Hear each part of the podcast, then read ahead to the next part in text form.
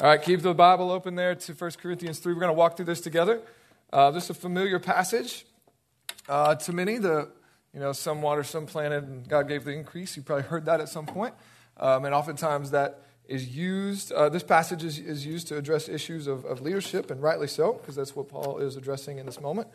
Um, however, we're going we're gonna to look at it uh, from a bit of a, a different angle this morning. We're going to take the principles that Paul lays before us uh, in addressing this issue and apply it to our lives more broadly, and not just about pastoral Uh, you know, people in pastoral roles, but, but our life as a church. And, and and here's why I think we can and, and, and will do that. A, we're going to talk about how you guys should view your pastors uh, next week. We're going to talk about that with the first part of chapter four. Um, and so, so that's just know that that's coming. We'll sort of reference some of this back. And, and then secondly, where Paul is heading with this, because in this passage, in this first part of, of uh, First Corinthians in general, what he's addressing is is uh, issues of division that are rooted in pride, okay? And so that's what he's what he's headed at, and that's and he's going to sort of cover different things along the way.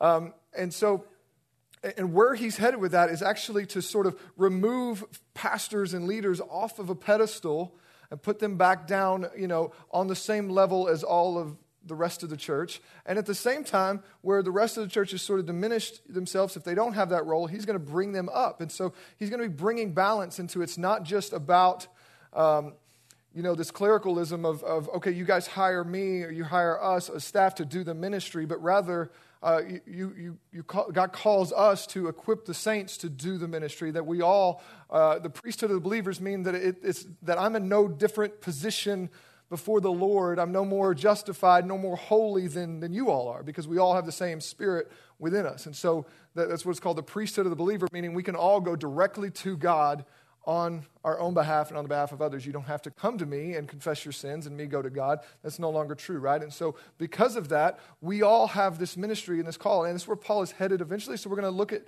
the principles that he lays out to address these issues of division and apply them to our life more broadly uh, for, for our own time, and how we're spending our efforts and what we're investing in, in our, with our lives. And so, uh, and then and then lastly, I think it's, it's relevant because the same principles, the same tools that you use to address division issues when they are present, right? When you have division issues, you have to bring unity, you have to bring clarity to the people. The same tools that you use in those moments are the same tools that you want to use and apply to prevent division issues. And so for us, okay, we're not necessarily in that moment where there's this tension between, you know, me and another pastor or following that. I don't think that exists here. But okay, but how do we apply that to the life of a church so that we don't have people getting off mission and start, you know, rallying and circling up about secondary things and causing division issues? And so I think uh, it's relevant that, that we, we look at what Paul does. So what he's going to do in this passage is he's going to remind the church. So he's, he's, he's writing this letter to a church. He's going to remind the church of, of, I think, three primary things that we're going to look at today. First of all, he's going to remind the church of our role. What is it? What is our role in what God is doing through history? And then secondly, he's going to remind the church of, of God's blueprint. What is it God is doing? What, what exactly is he building? What should we be working on? Uh, and then lastly, our reward. What is it our reward as, as we participate with God in that? So if you would, look back at this passage with me from First Corinthians chapter three. Um, And let's look at this together. So the first thing he's going to remind us of is our role. So as he comes out of this uh, pretty pretty challenging text last week where he basically said, hey, y'all are continuing to act like immature infants where you're only on the milk. You're, you're acting merely human. You got the Spirit of God in you, but you're not leaning into the Spirit of God. Instead, you're just acting merely human. And like infants, you're not gone into the deeper things of of the faith, and that's what's led you to get excited about this pastor or that pastor and get divided on those things. Paul says, that, that you've you missed the whole point. So coming out of that, he's going to then, in verse five, say, what then is Apollos? So that's one of the leaders that the people were, were following. So Paul planted the church, and then he left. Apollos came in, and these people were real excited about somebody who could talk eloquently, right? So sort of a, I've compared it to sort of the TED Talk culture Of, of our day where people are really excited about, you know, somebody that can give a good presentation. They weren't super even concerned if it was real or, or true, just if they could, you know, speak well and capture an audience. That was what they valued in this world. And so Apollos comes along and he's a good teacher.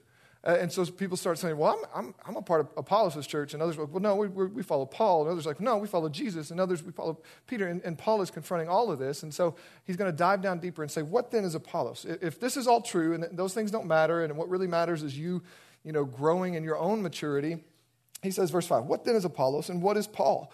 We are servants through whom you believed as the Lord assigned to each. So they're merely servants through whom the church has believed. So it, it's just the people that God has put in the in place to share the gospel so that that church could believe. And Paul says, I planted, I planted the church. Apollos came along and watered. But if it's grown, if it's done anything good, it is God who has done that. Verse seven, so neither he who plants nor he who waters is anything, but only God who gives the growth. He who plants and he who waters are one, and each will receive his wages according to his labor, for we are God's fellow workers. You are God's field or God's building. So the first thing he's going to remind us of is just whether that be my role, whether that be your role, it is secondary to what God is doing. God is accomplishing the work of reconciliation. He is He is about reconciling the broken world to himself in the cross of Jesus Christ. That is what he's doing. He has come. He has made a way. He entered into our mess. He was born of a virgin. He lived a, a sinless life, the one that we couldn't live. He gave his own life willingly on the cross so that he could conquer death because he did not, the death had no hold on him. So when he was there, he was there uh, in the grave for three days, and then he burst back out of that in victory. And in that, he has made a way for sinful man to be reconciled to a holy God. That is what God is doing. And then he sends out his disciples into all the ends of the world. And he says, go and tell, go and proclaim my kingdom and make disciples of every tribe, tongue, and nation. That is what he is doing. That is the work that he is about. Now, he doesn't need us. He could do that. He could show up in a moment and make that message clear and cause everybody that he wants to repent and deal with everybody else. He could do any, anything he wants. He doesn't need us, but he chooses to use us. He chooses to, to send us. Church, we are God's plan A for this world to be reconciled. You realize that? And there is no plan B. Like, he has made us as his people to be the ones to advance his kingdom. It's incredible. And we take it for granted, right? We we we we don't dwell on this and meditate on this and apply this to our own life. And sometimes even if we do, we think, okay, yeah, the church in general, or, you know, the, the leadership will do that. No, no, like, you are the church. We'll, we'll see that in a minute. Paul's going to make that emphasis. But our role is to is to plant. Our role is, is to water, uh, to work the soil, to do all we can. So we share the gospel. We serve out of love. We show up for cross-recovery meetings. We say yes to an orphan that needs a home.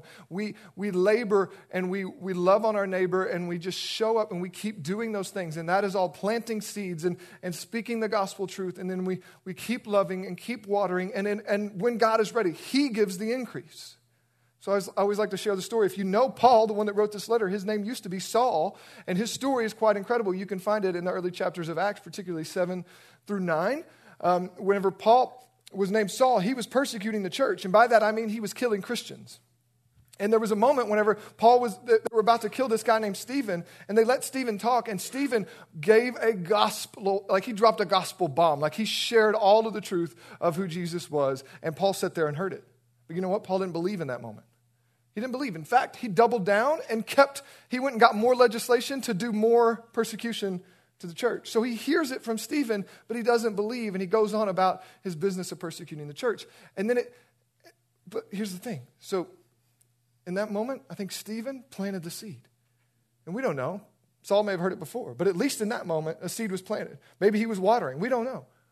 But he was doing something In the, in the life of what God was doing in, in Saul. And, and then God shows up to Saul when he's riding on his, his animal on the way to another city to persecute some more Christians. God shows up, knocks him off his horse, blinds him, and reveals himself to him. And that is the moment when, when, when God reveals himself to Saul. That is the moment whenever Saul is saved. But then he sends him to another guy, another guy to, to, to kind of follow up and disciple him. And so we're used on either side of that. So Stephen and then this other guy, they're, they're used in the in the life of Saul, but, but God is the one who actually did the saving of Saul. Does that make a little bit of sense? That's just one story of how God uses us to plant, to water, to till the ground, to work it, and then he gives the increase. So that's our role in what God is doing, and he is, is planning to do it throughout the whole world. And that's sort of the next point. He's going to remind them of his blueprint. What is it that they are, that God is building? So sometimes it's easy for churches to kind of have mission creep, and we forget what God has called us to do, and we start to kind of get off on our own, you know, little little tangent and trail and plan or whatever. And God's and Paul is reminding them of, of what exactly it is that God is doing. It's not about them coming in and getting saved so they don't have to worry about going to hell when they die, and then getting their social status and their, their identity from following this good t- preacher, this good teacher, or whatever. Paul says, no, no, that, that's all. You, you, you've missed the point. What God is doing is he's building something, and we get to be a part of it. And Paul says that that's true of us, the pastors, me and Apollos, that we're, we're, we're, we're building that. And we get to be a part of it too. So let's look in, in verse ten. Or actually, he starts that in verse nine. He says, for we are God's fellow workers, and you, church, are God's field or God's building. So he's using two analogies. One is of a field and harvesting it, planting it, sowing it. Now he's going to shift into another analogy of God's building. So these are, these are uh, illustrations that Paul is using to help us understand what God is doing in the life of the church. So verse ten, he says, according to the grace of God given to me. So Paul's saying, listen, God called me, and it's by his grace alone. And, and because he called me, and because of his grace, I, I, I planted this church. He was the one that, that, that started the church in Corinth. And he says, like a skilled master builder, I laid a foundation. So Paul says, when I came to Corinth, there was no church there. And I showed up, and I started preaching the gospel. And people started getting saved. As more people got saved, we formed a church. We formed a gathering. We appointed leaders. And we continued to grow the church. And he says, that, that's what I did. I started this thing, and I laid this foundation. And he says, now someone else is building on it. And that's, like, Paul left on purpose. They didn't kick him out. Paul went on to plant another church, right? And, and, and, that, and he's okay with that. He's not worried about, oh, you know, somebody else is getting my glory. He said, no, no, no. I planted, I, I laid the foundation. I planted the church. I, I'm moving on. I'm going to plant more. I'm going to build more foundations. That's his role. That's his, that's his deal. That's what God has called him to do. And he's going to call other people to come along and finish the work. And so he's saying, hey, I planted it. Or, you know, I laid the foundation. Someone else is building on it. And he said, let each one take care how he builds upon it. So he's saying, you guys are real worried about this preacher, that preacher, whatever. He says, they need to be really, really careful as they're entering into ministry. They need to be really, really careful about how they're leading God's church. Listen, sometimes it can seem like a, a and it is a noble calling, and it can seem like a place of privilege to be a pastor or be an elder. You need to know that, that Hebrews says that, that we as elders are going to stand before the Lord and give an account, to be judged, to give an account for how we cared for you all. That is a sobering reality. Okay? And so what Paul's saying is they need to be careful what they're contributing to the, to the life of the church, how they're building on it. They need to be careful. Let each one take care how he builds upon it. For, verse eleven, for no one can lay a foundation other than that which is, which is already laid, which is Jesus Christ. So what he's saying is, if they're going off and starting their own thing, then that we're not talking about, like, we've gone to a totally different deal. If they're talking about the church of Jesus, then the foundation is always Jesus. It's not social justice. It's not this ministry. It's not that ministry. It's not it, it, none of that. It, it is it, the foundation has to be on Jesus and Jesus alone. Now, if anyone builds, verse twelve. Actually, let's skip now. We're going to come back to twelve. Uh, so he's talking about what it is he's building. In verse sixteen, he says, "Do you not know that you, you church?" You, fill in your name here, do you not know that you are God's temple and that God's Spirit dwells in you? Do you not know that, Journey Church, that you are God's temple? It ain't this pole building, right? It's you. It's you all. The Holy Spirit dwells in you. And when, when we gather together, we have this concentrated glory of the Holy Spirit that is here, present in the believers. Like, you are God's temple. He dwells in you. In verse seventeen, he says, if anyone destroys God's temple, the church, God will destroy him, for God's temple is holy, and you are that temple. So here's what he's, he's reminding them of what exactly is going on here. It's not about this social status, this pursuit of this, pursuit of that. He says, no, no, no. God is building for himself a temple. Now, for these people, for the Jews in particular, but for anybody, like t- to, to have the privilege of being involved in building the temple is a really, really, really big deal.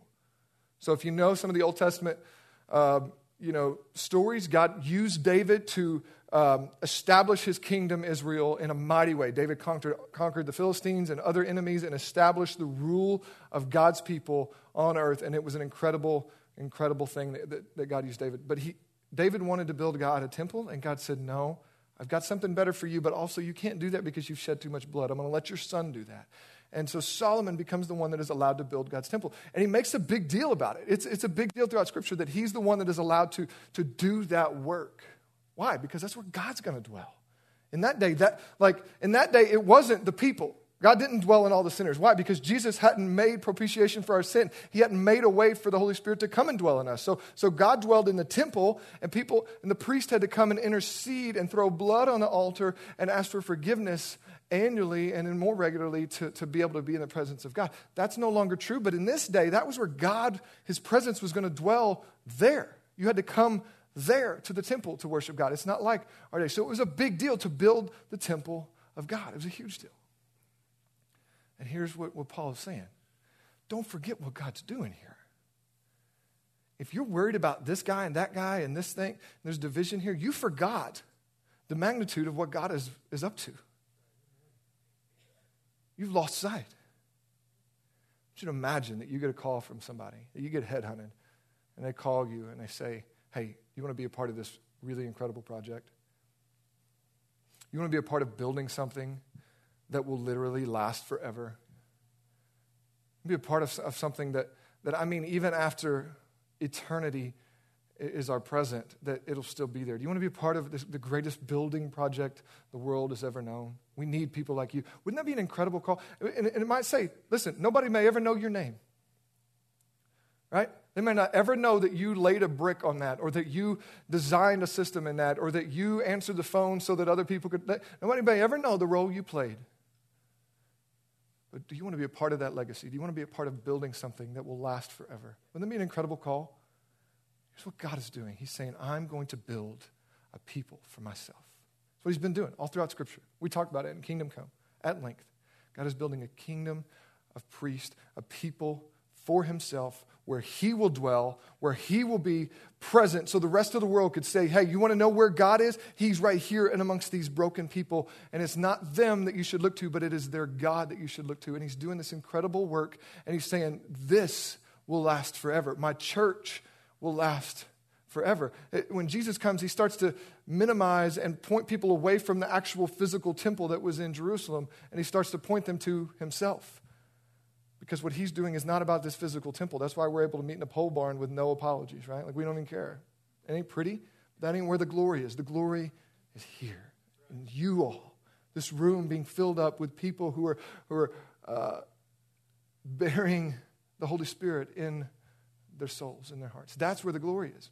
And listen, that will last all the way through eternity. Okay, so here's what he's saying. The foundation, so we're going to look a little bit more at that when we get to our reward, but he's saying, don't forget what God is building is a temple, a people of, of his own. So when the Bible says to make disciples, sometimes that feels like, like this chore, like I got to convince people to do something that they really don't want to do, like it's one of those direct sale schemes. You know what I mean? Like, if you really want to make money, you've got to convince seven other people to sell that same product and throw parties and, and have their friends throw parties, and you know what I mean? And it feels like this chore. It's like, okay, if I can do that, if I can convince them to do something they don't really want to do, then there's a reward there. But what, what God, what, that's not the idea that we should have about making disciples. That sort of has this stigma in our mind. But when, when, when he talks about making disciples, he's talking about setting captives free. He's talking about stories like what we just heard. He's talking about calling people from death to life. He's talking about telling people that their chains of, of addiction, their, their bondage can be broken. He's talking about seeing people come from death to life, to realizing all that God has made them to be, to, to seeing them transformed from the inside out, to seeing them uh, have the fullness of life that God intended for them. That's what he's talking about. That's a different deal. Hey, do you want to know where you can find forgiveness of sins? Do you want to know where you can find abundant life and peace in spite of your circumstances? Do you want to know that? It's like a beggar telling a bunch of other beggars where they can find bread. Like, that's that's what it is to make disciples. It's to tell people where they can find life, and that life is found in Jesus. And that's what he's doing. That's the work of what he's doing. And, and he says, and he tells us what he, he tells us what it's going to look like. He says there's going to be a day. Revelation five and seven, and really lots of places, says there's, there's going to be a day where there's going to be people from every tribe, tongue, and nation gathered around the throne of Jesus, worshiping him. That's what Jesus is doing. He's re- he's reconciling the world to himself. Not everyone, but someone from every tribe, tongue, and nation. There will be plenty who refuse him, and they'll have to suffer in hell. But he says, I am going to rescue for myself a people from every tribe, tongue, and nation. And that's what he has sent the church to be about. That's what he's building. And Matthew twenty-four fourteen says, whenever that's done, like when the gospel's preached to all the nations, then the end will come. Like, that's what he's doing. He made it, he's made it, it's not all that mysterious. He's made it really clear. I'm going to get for myself a people from every tribe, tongue, and nation. And when that happens, when I'm content, when he's made all of his enemies a, a footstool, then Jesus is going to return, right? And then what he, what he says, what, what he says in um, verse twelve says, now if anyone builds on the foundation with gold, silver, precious stones, hay, wood, or straw, each one's work will become manifest on the day we'll disclose it, because it will be revealed by fire. The fire will test what sort of work each one has done. So we're going to talk a little bit more about that in a minute.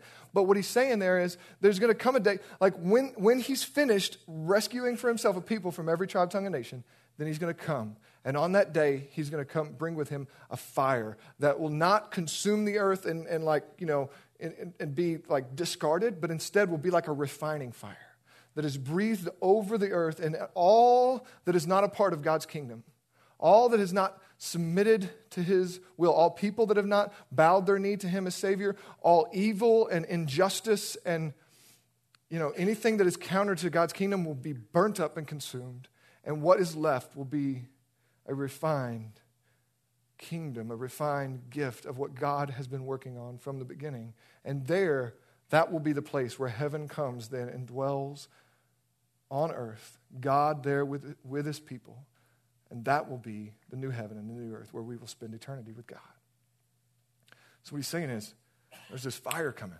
So the foundation has to be Jesus. It's always Jesus. And then you have to know that in the end, there's going to be this fire that comes and it's going to reveal whatever work you have, have accomplished, whatever work you've done. So real quick, so the, the foundation has to be Jesus. And that means as we work for, for Christ, that means we have to work from that foundation and toward that foundation. What I mean by that is we are not working to earn our salvation.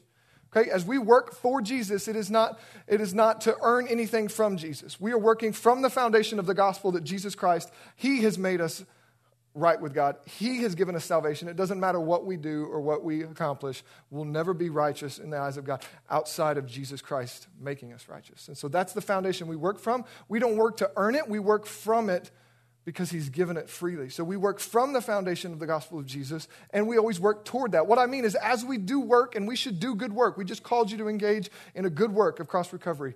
But as we do that, if it doesn't lead toward the cross of Jesus Christ, then it's incomplete. Is it good that Autumn is no longer addicted? Absolutely. Amen, right? Is it good that we've got some kids in our church that are in a home where they didn't used to have a home? Is that good? Absolutely, that's good, right? Is it good that some of you are just doing better in your life than you were before? Absolutely.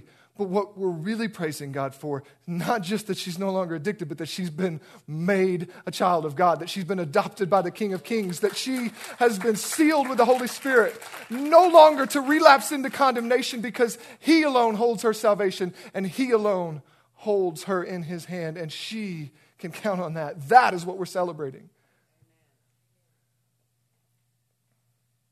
So we work from the cross of Christ, but we also work toward it. So yes, we do justice. Yes, we serve with these people, but it's always longing for them to see Jesus. And then last thing that he reminds us of. So our role, his blueprint, where, where's he headed? What's he doing?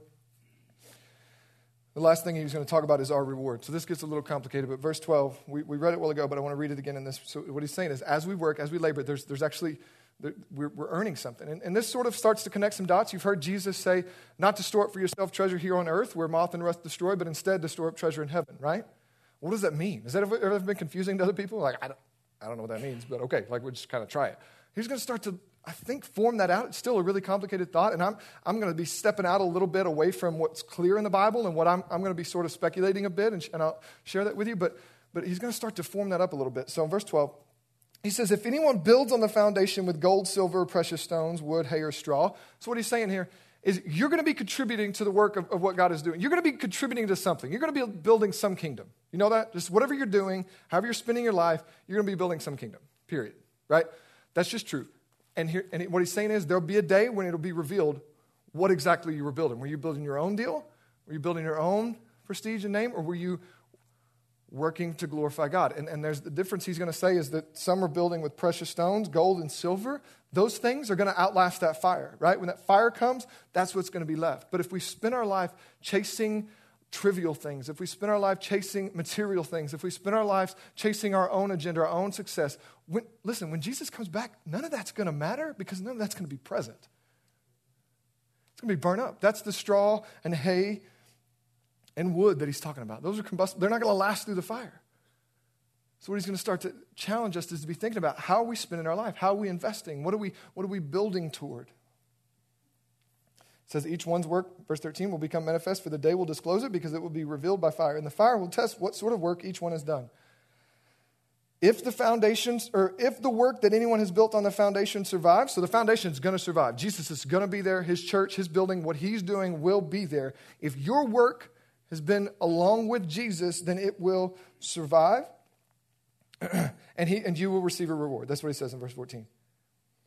If it survives, then he will receive a reward. Verse fifteen, if anyone's work is burned up, he will suffer loss, though he himself will be saved, but only as through fire. So what he's saying is it's possible to be a Christian and not actually be doing anything for the Lord. And that doesn't mean you're going to, you know, be not allowed in heaven. It just means that, like, you're going to be saved, but just kind of through the fire. Like, you're going to be all that's left, and you you won't have much to kind of look around and see that, that God has used you to contribute. But for those of us that have invested in and worked along with Jesus into what he's doing, there will be a reward. And this is mysterious, but there's going to be a reward. And so what does that look like? And here, I want to I want to take a, a shot at just explaining this briefly. And, and here's here's what, I, again, it's not about, we're not going to be walking around going, oh man, look what I did, you know, showing off our skills in heaven. It's all going to be about Jesus. Always about Jesus. And, and, and certainly once we get to heaven, nobody's going to be impressed by anything that you or I did. We're impressed by Jesus, period. But I think there's something that, that we get to celebrate just a little differently, that we get to rejoice just a little differently when we played a part in it. So just just, just briefly, here's... Here's how I sort of connect these dots a little bit in my own life. So if if I get to actually work on something in my own house, if I get to, um, you know, do the remodel myself, or I, I, I kind of like half built a kitchen table, right? So Tim gave me a top and I built the base. But you know what? Like, it took me a little while. That's not my skill set, but I did it. You know what? Every time I see that table, I rejoice just a little differently than I did for the pieces of furniture I bought. Does that make sense? I have a little sense of pride. When I do modifications to my own Jeep and I get in it and I love it, I have a little, little sense of, of pride. It's just a deeper level of enjoyment, right? Could I have paid somebody to build my own table and still enjoy that table? Sure. But because I did it, I, I get to, I get, I'm just reminded by that regularly. And, and so I, I think that that's sort of what it's like when we see things that have lasted through the refining fire on that day, when we see people that we helped bring to the Lord. Like, I believe that we're going to experience a deeper joy at that participation, right? At what God has done, right? It won't be, oh man, look what I did. It'll be, oh man, God did that, and he used me. And it'll be this this deeper joy. It was God's work, but he used us. And and so for me, I think I think what, what that'll be in heaven. And again, I, I'm, I'm you need to know, I've, I'm sort of stepping away from the word here. This is not a super clear in the word. This is this is Jordan. Uh, this is Jordan kind of going where I, where I, what I believe. I don't think I'm out of line, but I'm just I'm telling you it's not authoritative. But, but here's what I think that'll look like for me in my own life. I, I think in heaven, that'll be the people that I explicitly share the gospel with. Three of my best friends that the Lord used me in their life, not just me, right? I planted and others watered, but I got to see them come to the Lord. And when I see them in heaven, there's going to be a, a joy in my soul that, that I'm going to see lots of other people in heaven too, right? But they're going to be different there. I'm going to rejoice just a little deeper. Not in a look of me, look at me kind of way, right? That's a perversion of the whole deal.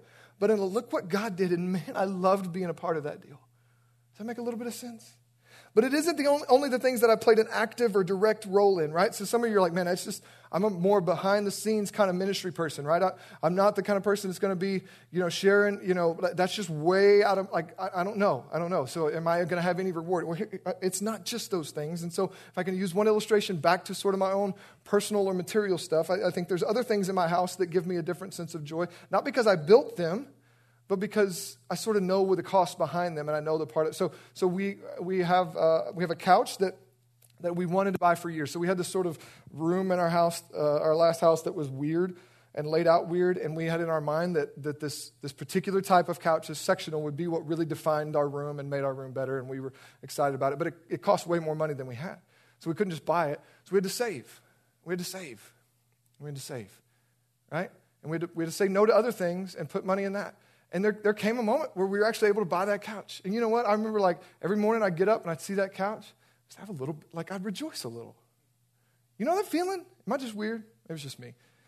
You have this sense of satisfaction that's just a little bit deeper, right? Because the other piece of furniture in my house, somebody probably gave us, or we got them at a thrift store, right? There's a different level of accomplishment there. Like, I'm proud that I didn't spend money on those things, but I don't take any real joy in them, right? I think the same will be true. Even though I don't act, I haven't actively participated in every person that's going to be in heaven, I think there's going to be things that, that I'm going to be allowed to see, that I'm going to rejoice in a different level because I know the cost behind them.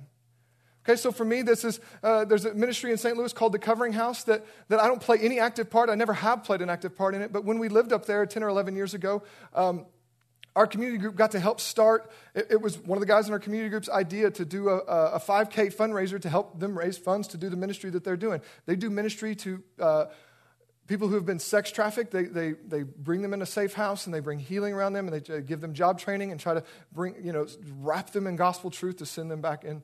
Into, into life. It's a beautiful ministry. I've never played a single role in it. But you know what? I know that it's doing great work. And every time I hear about it or I remember it, I go, oh yeah, I got to like I got to play a small part in it. I, I remember giving up my Saturday. I remember, you know, serving drinks. I remember planning those fundraisers and calling people. I remember that.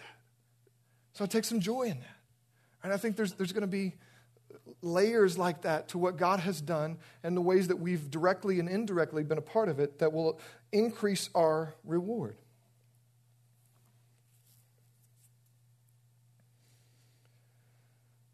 Okay, as we close, I want to want to paint just a couple pictures and just double down on that imagery just, just a little bit. And and, and the first um, it, it is not an attitude that I'm saying exists in our church. I'm not, I'm not saying that. Uh, I believe that for the most part, man, we have a really engaged church, and I'm really, really grateful for that. So while there may be points that, you know, for us to grow in, by and large, I'm, I'm not I'm not trying to say this is you. I'm just trying to paint two different pictures to sort of illustrate the way that we live right now and the things that we give ourselves to are going to matter in eternity, okay? So I'm just going to sort of paint two different pictures. Getting this image of Judgment House, if y'all ever went to one of those, right, where they walk through the life of two different people and then they show you in heaven. That's not what I'm trying to do, but that's, I'm going to be distracted because of that now. But but anyway, so I want you to imagine with me that, that, that you are someone who spends your life here attending church and supporting it. You know, you kind of support the, the ministry whenever you like what they're doing, right? You like the direction they're going. You know, you'll give some money or whatever. But then if you don't, you know, you kind of hold that back, and maybe you're criticizing a, a little bit. And you attend pretty faithfully, right? But it really doesn't change much about your own life, right? So you keep pursuing the things that the world values. You know, you, you, you give a little... You give a little bit of money, but if anything, you know, because you got your priorities over here, right? You got to you got to have, you know, this house and these cars or whatever. So, you know, you give what, what's left, but you kind of got your mind fixed on these other things materially that the world says you should value. And so the church, you know, God kind of gets these leftovers. But I give a little. Uh, besides that, you know, the church, you know, has money anyway, right? Someone else is giving more than I could, so it's not going to make much of a difference. That's sort of the, the perspective that, that this person had. Uh, that person, you know, we we don't serve much. Because, well, we, you know, we just really don't have time. And when I come to Sunday, I, I just want to enjoy. I just want to enjoy the service, right? Besides, they, they've got plenty of volunteers, right? They don't need me. We don't spend much time engaging people about our faith outside of the church because, uh, you know, occasionally we'll tell other Christians, other people that are believers, that they should come try our church because of A, B, or C. Like, they might like it for these reasons. And that's good. But as far as pursuing people who don't know the Lord, man, that's just not my thing, right? That's for the ministers and the missionaries. And besides, man, if that whole election or predestination thing is true, won't they get saved anyway, right? Whether I've got, whether I do anything or not. I'm not going to put myself out there like that. If they ask me, then I'll tell them they can come to church with me, but otherwise I'm just not engaging. When when church when the church talks about ministries that we can get involved in, like Cross Recovery or other other things, mentoring or spending time with veterans who, who don't have any family members left, or, or meeting with prisoners who are about to be released back into the, the society, you know, and want to turn their life around, or, or fostering or adopting or serving those that are doing those things. I, I don't really like those type of services because they kind of make me feel guilty, right? So I try to avoid those days. That's just not what I'm here for, right? So this is that that sort of person. I think you get the idea, right? That that's kind of how we approach life, and we may spend years doing church that way and doing life that way, just going about life the way we were before. I'm going to my going to my work. I'm, maybe I'm even living a life of integrity, but but church is just kind of, you know, I don't I don't want to get too engaged. So I want you to think about that. What happens on the day for that for that person? The day that Paul references here, when the fire comes to burn up, was not of the Lord. What happens on that day? Does that person go to hell? Nope, not if they truly believe in Jesus, right? They're, they're going to get a reward. They're going to come into heaven, and it's going to be awesome. They're not going to be disappointed. But but here's the deal. They're not going to have, like, anything to kind of look around and, and celebrate and they're a part of. It's, it's just sort of like, you know, they, they just got there by the skin of their teeth. By, by, by the fire, they were saved, but they don't have much else to sort of rejoice in.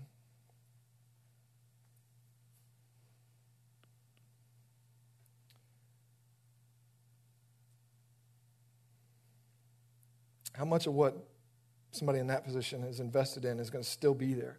Because that's the thing. We can invest in things that are still going to be in eternity. How much of that is going to be true of, of someone who's sort of approached things that way?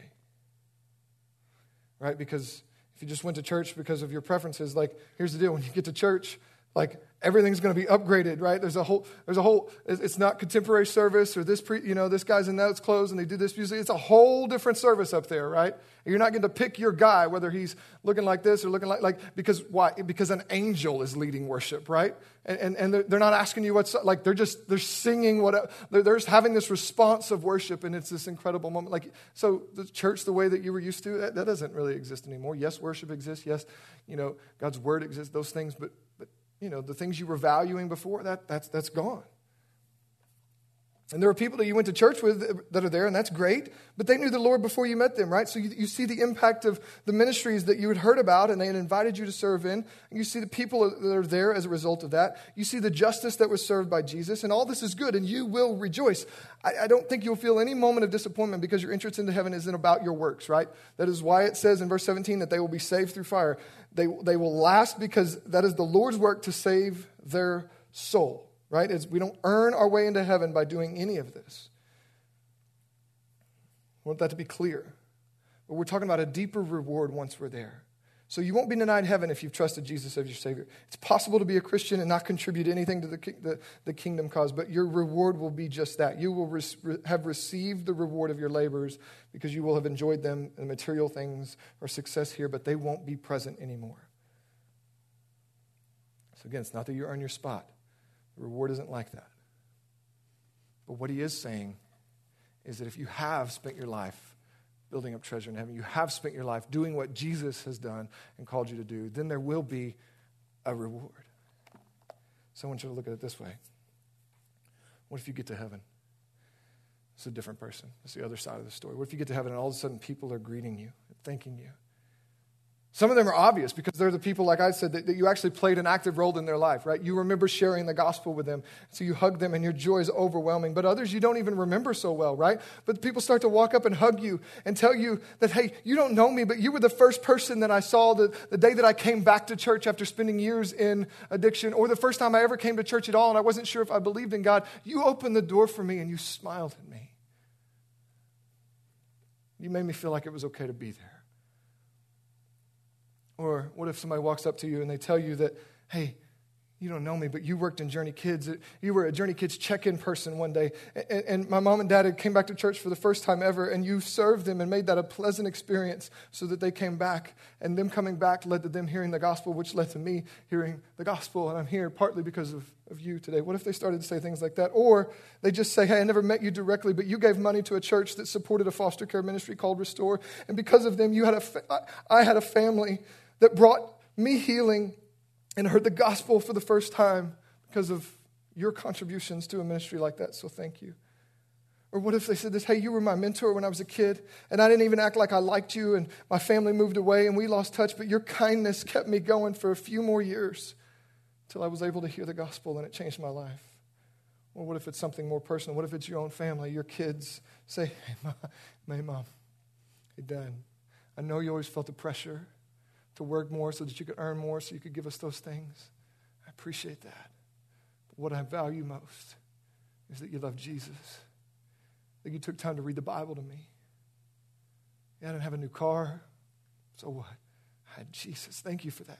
Thank you for keeping to, continuing to point to him even whenever things weren't as luxurious as you thought they should be. Or what if somebody says, hey, you never met me, but you walked with my mom through her addiction, and you helped her get me back so that I could be reunited with my family. And because you helped my mom, she met Jesus, and she told me about Jesus.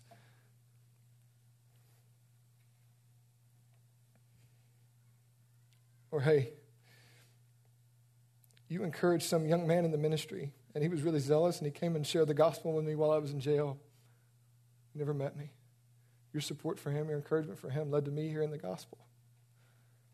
Or, hey, you supported, you supported a missionary named Diamond.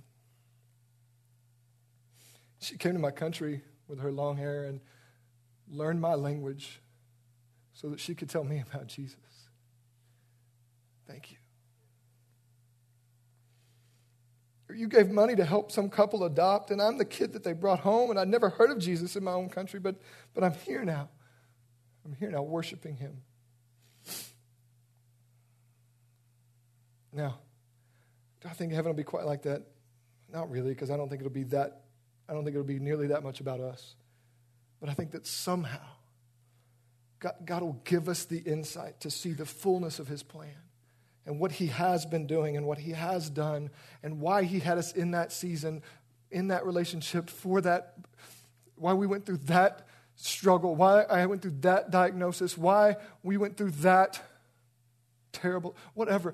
I think he'll allow us to I think, pull back the curtain enough that, that, our, that our consciousness will be made aware of all that he was doing. And, and in that moment, we will, we, we will begin to rejoice at the way that God has used us. So yeah, I'm taking some liberties in this text and filling in some blanks that the Bible doesn't. But I, but I, if I've misused it, I apologize. But I feel as though the Bible paints this picture as you look at Matthew twenty-five and, and really just lots of other places. I, the Bible paints this picture at least somewhat like this. So while it may be a bit heavy on the part we play, the point isn't to get us to earn anything by our good works, but rather to build and to contribute to what God is doing that will last forever. And to know that we have a reward, a treasure in heaven that is not able to be destroyed.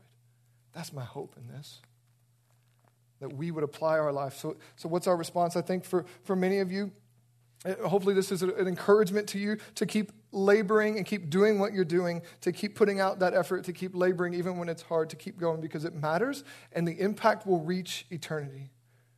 For others of us, it, this may be a sobering reality of like, you know, it should, should be a call for you to repent and to focus your life toward building God's kingdom instead of your own.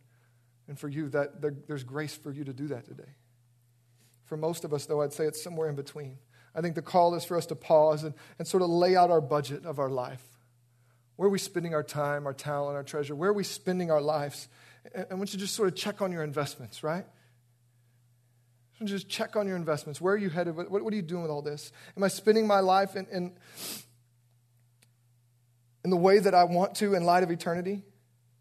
At the rate that I'm going now, am I investing more in things that will burn up in wood, hay, or straw, or am I investing in things that will last forever? And how can I work more into the latter column? How can I adjust my budget, my life, my, what I'm doing, how I'm spending my time to get it into the kingdom treasure column?